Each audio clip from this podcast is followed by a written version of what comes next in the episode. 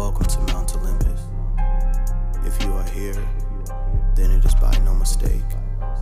You have chosen to journey from the illusion below and ascend to the truth above.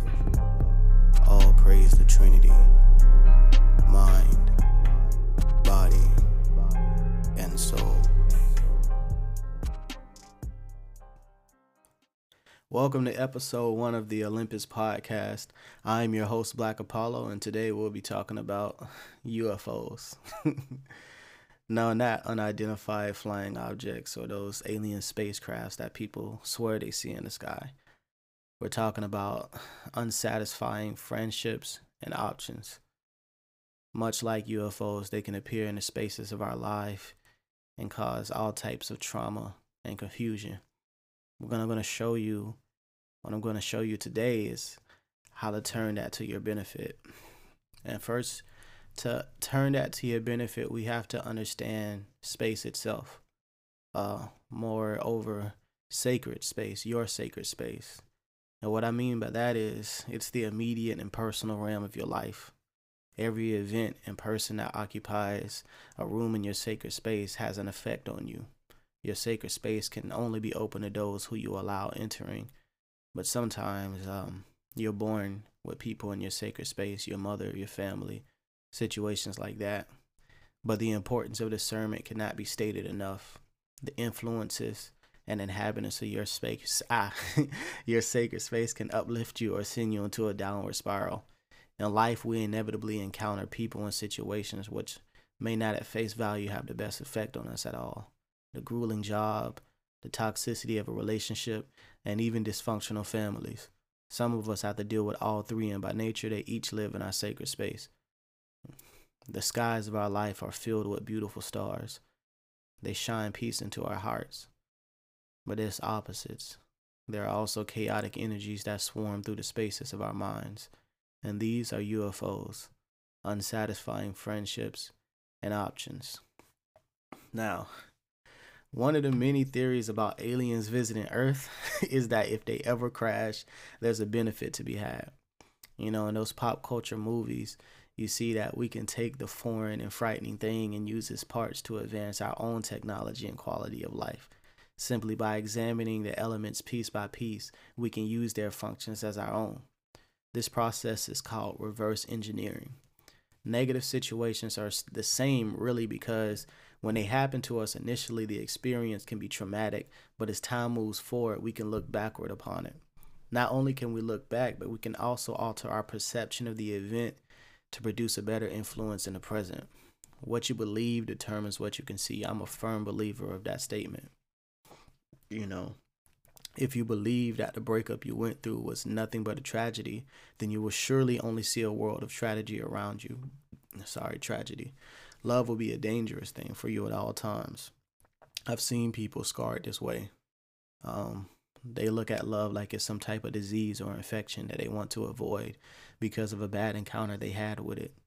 Um, it's hard to talk to those type of people, but I pray that if you're one of those people, that you will at least listen long enough to hear me out so that I can help you, so that I can give you some advice regarding that.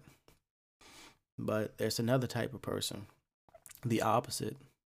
For the person who can review his heartbreak or her heartbreak and discover the lessons to be learned amid the pain, they have found gold where others only claim coal to be present. The truth is, nothing is ever entirely useless or negative. It's only how you perceive it that, determine, that determines its worth to you. One man's trash is another man's treasure. And in my own life, I develop a way which, by even the most hurtful of experiences, given time, of course, can be used for my benefit. This process is based on believing and operating from three principles. If you can come to embrace and believe in them, your perception will change, allowing you to see the bigger picture, allowing you to take control of your sacred space. And they follow like this Motivation is more important than the promise. I'm going to say that again. That's principle number one. The motivation is more important than the promise. Principle number two most people are rarely in control of themselves. Number three, good and evil are relative to the observer. Hmm. So, understanding and accepting these three principles will bring a new light into view. Most of the disappointments we encounter stem from our expectations. The higher and more unrealistic an expectation, the greater the level of dissatisfaction when it's not met. It's like you're asking someone to climb Mount Everest and they go no further than the beginning. Like you really just stepped on one puddle of snow, on one mound of snow, and you you haven't really even scaled the side of the mountain yet. You know, the remaining goal that's left is incomplete, and that incompletion inspires disappointment. This is where the first principle comes into play, right? So, first one the motivation is more important than the promise. Behind every action is an intention. Behind every intention is a drive, a motivation. The stronger the motivation, the more likely the action will come to pass. Commitments are easily spoken, but it takes effort to uphold them. And promises are only vessels, right? They're these empty containers waiting for energy to fill them. And a lot of us have allowed ourselves to take people at their word. And that's something you should never do, ever.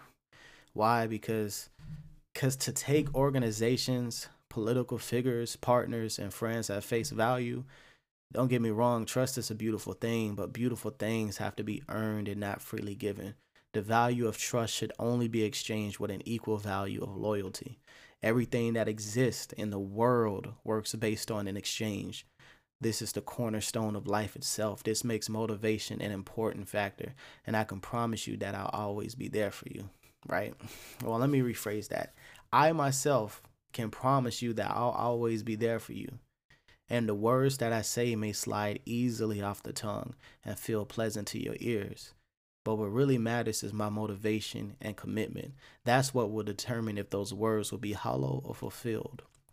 Always, always keep an eye on how motivated some how motivated someone is while performing a task. Then compare it to their demeanor when completing a task for you.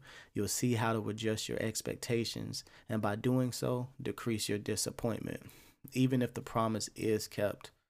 Now, there are promises and there's the quality of the promise. You know, the quality of that promise relies on their motivation as well. Two people with two different levels of motivation will give you different results. The lover has more intention, concentration, and awareness in their actions. The other may simply be trying to get through by doing the bare minimum. You can imagine your satisfaction will also change depending on the quality of the promise and not just the promise being completed. Therefore, it's not just the action, it's what's behind it that truly matters. A rocket, take a rocket for example. It's so huge and marvelous, and it's just this beast of a thing that is is damn near a physical metaphor. Its physical presence is almost metaphorical. It inspires visions of flight and freedom and reaching the stars and, and the future. But the truth is that without the fuel inside of it and the fire behind it, it is inspiring but useless. And some people mean well, they have the best intentions, they have the best rapport, they have the best, you know, want to do something for you, mm, but it's just words. And if you ever encountered somebody like that, it's just like that metaphor. You know, you look amazing, your presence alone inspires me.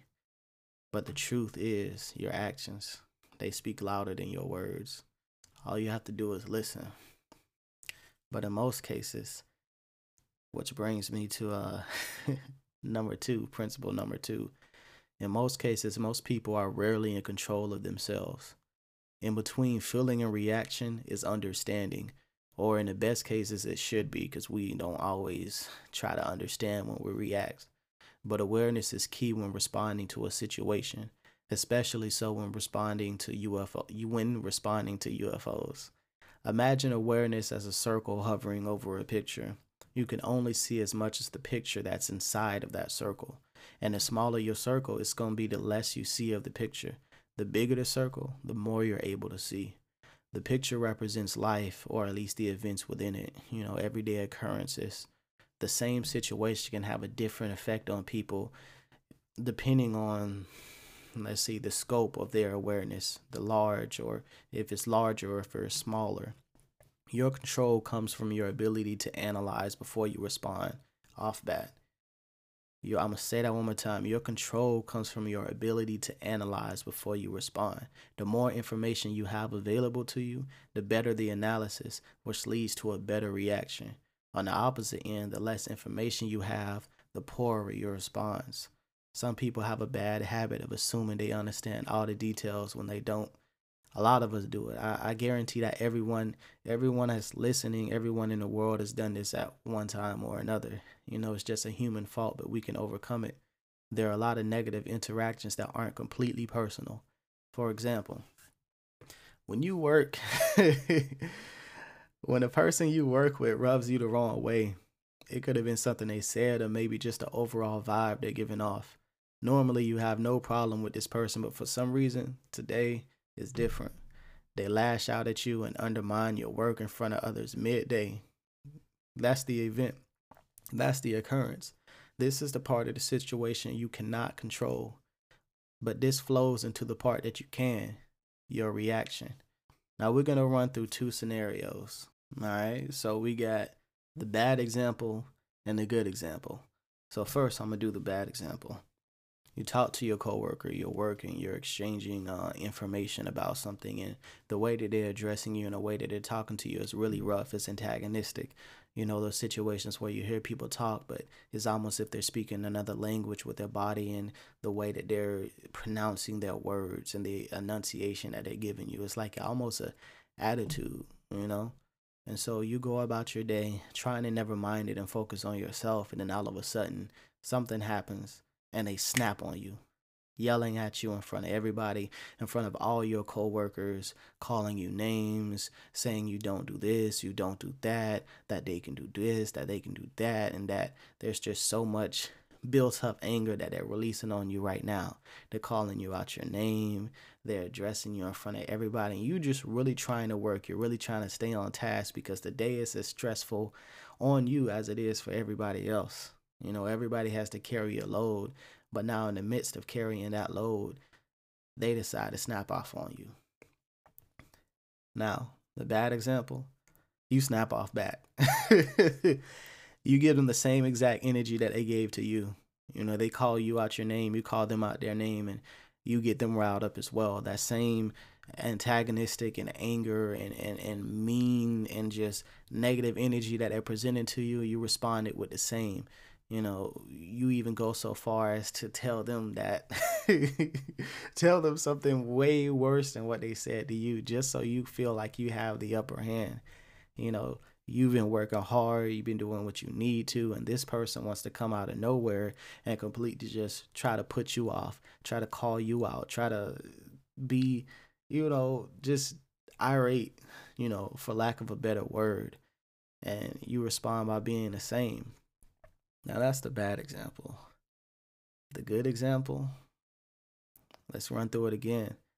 This person, you're working, working, working papers or scanning items or, or picking up a call or in a meeting, whatever is your forte.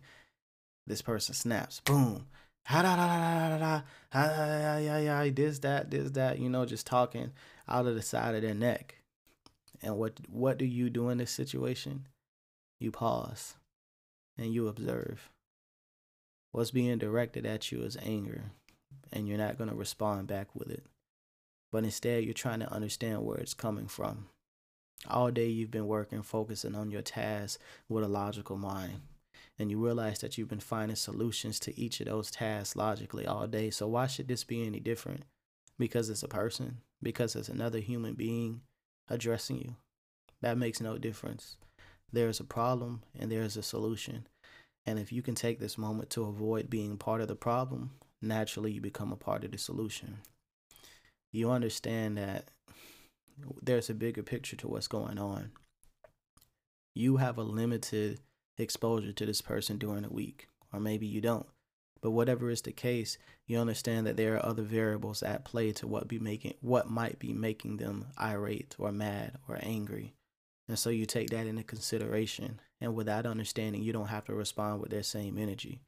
Now, whether or not you choose to verbally respond to what they're saying, it's not going to be um, to antagonize them. It's not going to be to hurt them. You simply look at them, observe their behavior, and you you note it.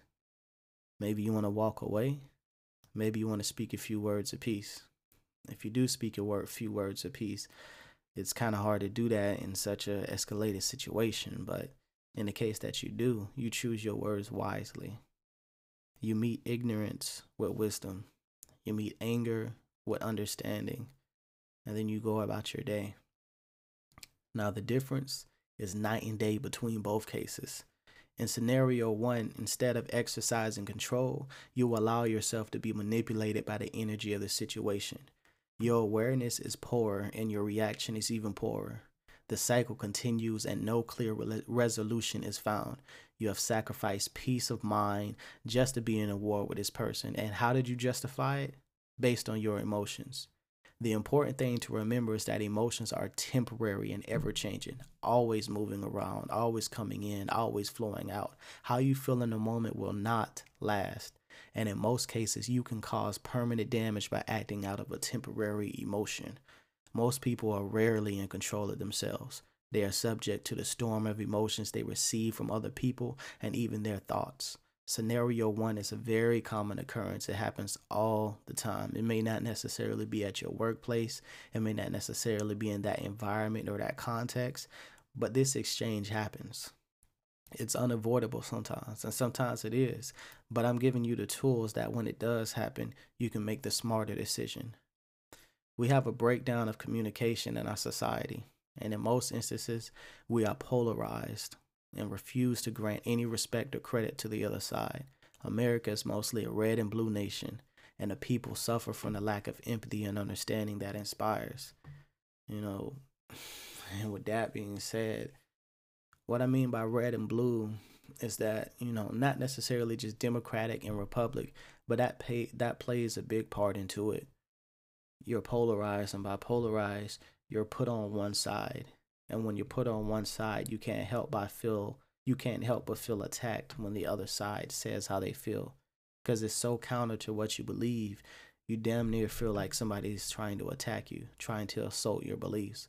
But that's not the case everybody is different and if you're uh if you're capable of understanding that then you're capable of going with scenario number two and that brings me to the final principle good and evil are relative to the observer. Unsatisfying friendships and options can be unavoidable sometimes. Some uncomfortable experiences are necessary for growth. For the caterpillar to end its days of crawling and realize its dreams of flight, it must go within itself and transform. This is true for us. It involves isolation, stillness, transformation, and breaking free from past cycles. It is within this cocoon that we really find this process occurring. Trials that we must learn and situations that we must face that seem negative are really for our benefit. Loss is just as important as love. Joy cannot be appreciated without the understanding of pain, and success would have no foundation without the lessons learned from failures. The final and arguably most important principle is that good and evil are relative to the observer. And I'm repeating that again because I want you to really soak that principle in. Because most of your life is based on what you deem to be good and what you deem to be evil, what you deem to enjoy and what you deem to avoid. And that shapes your experience. There isn't a universal good or evil, though. This is true even for the entire nation. One country's hero is another person's is another country's war crimes. The way you were raised and the experiences you have collected and I'm I'm thinking about it now in my own childhood, just the things that I've learned and the things that I was raised to say and raised to emulate shaped my view of the world, you know, to a certain extent. And sometimes you have to unlearn those things when they become unhealthy or toxic or they simply no longer suit you for your growth. Um But in a limited amount of time that you have, you want to make the most of it. And not just physically, not just emotionally, but also mentally and spiritually. And realizing that good and evil are relative to the observer, you can put things in their right context and come to a different solution as everybody else. Um, that's the case for every human being alive. And it's by understanding this last principle that you realize we create our own UFOs. Every unsatisfying friendship and option is perceived that way due to our beliefs. The truth is that both love and heartbreak have the same potential to build or destroy you. the heart and mind can become stronger and more vigilant from the lessons learned from pain.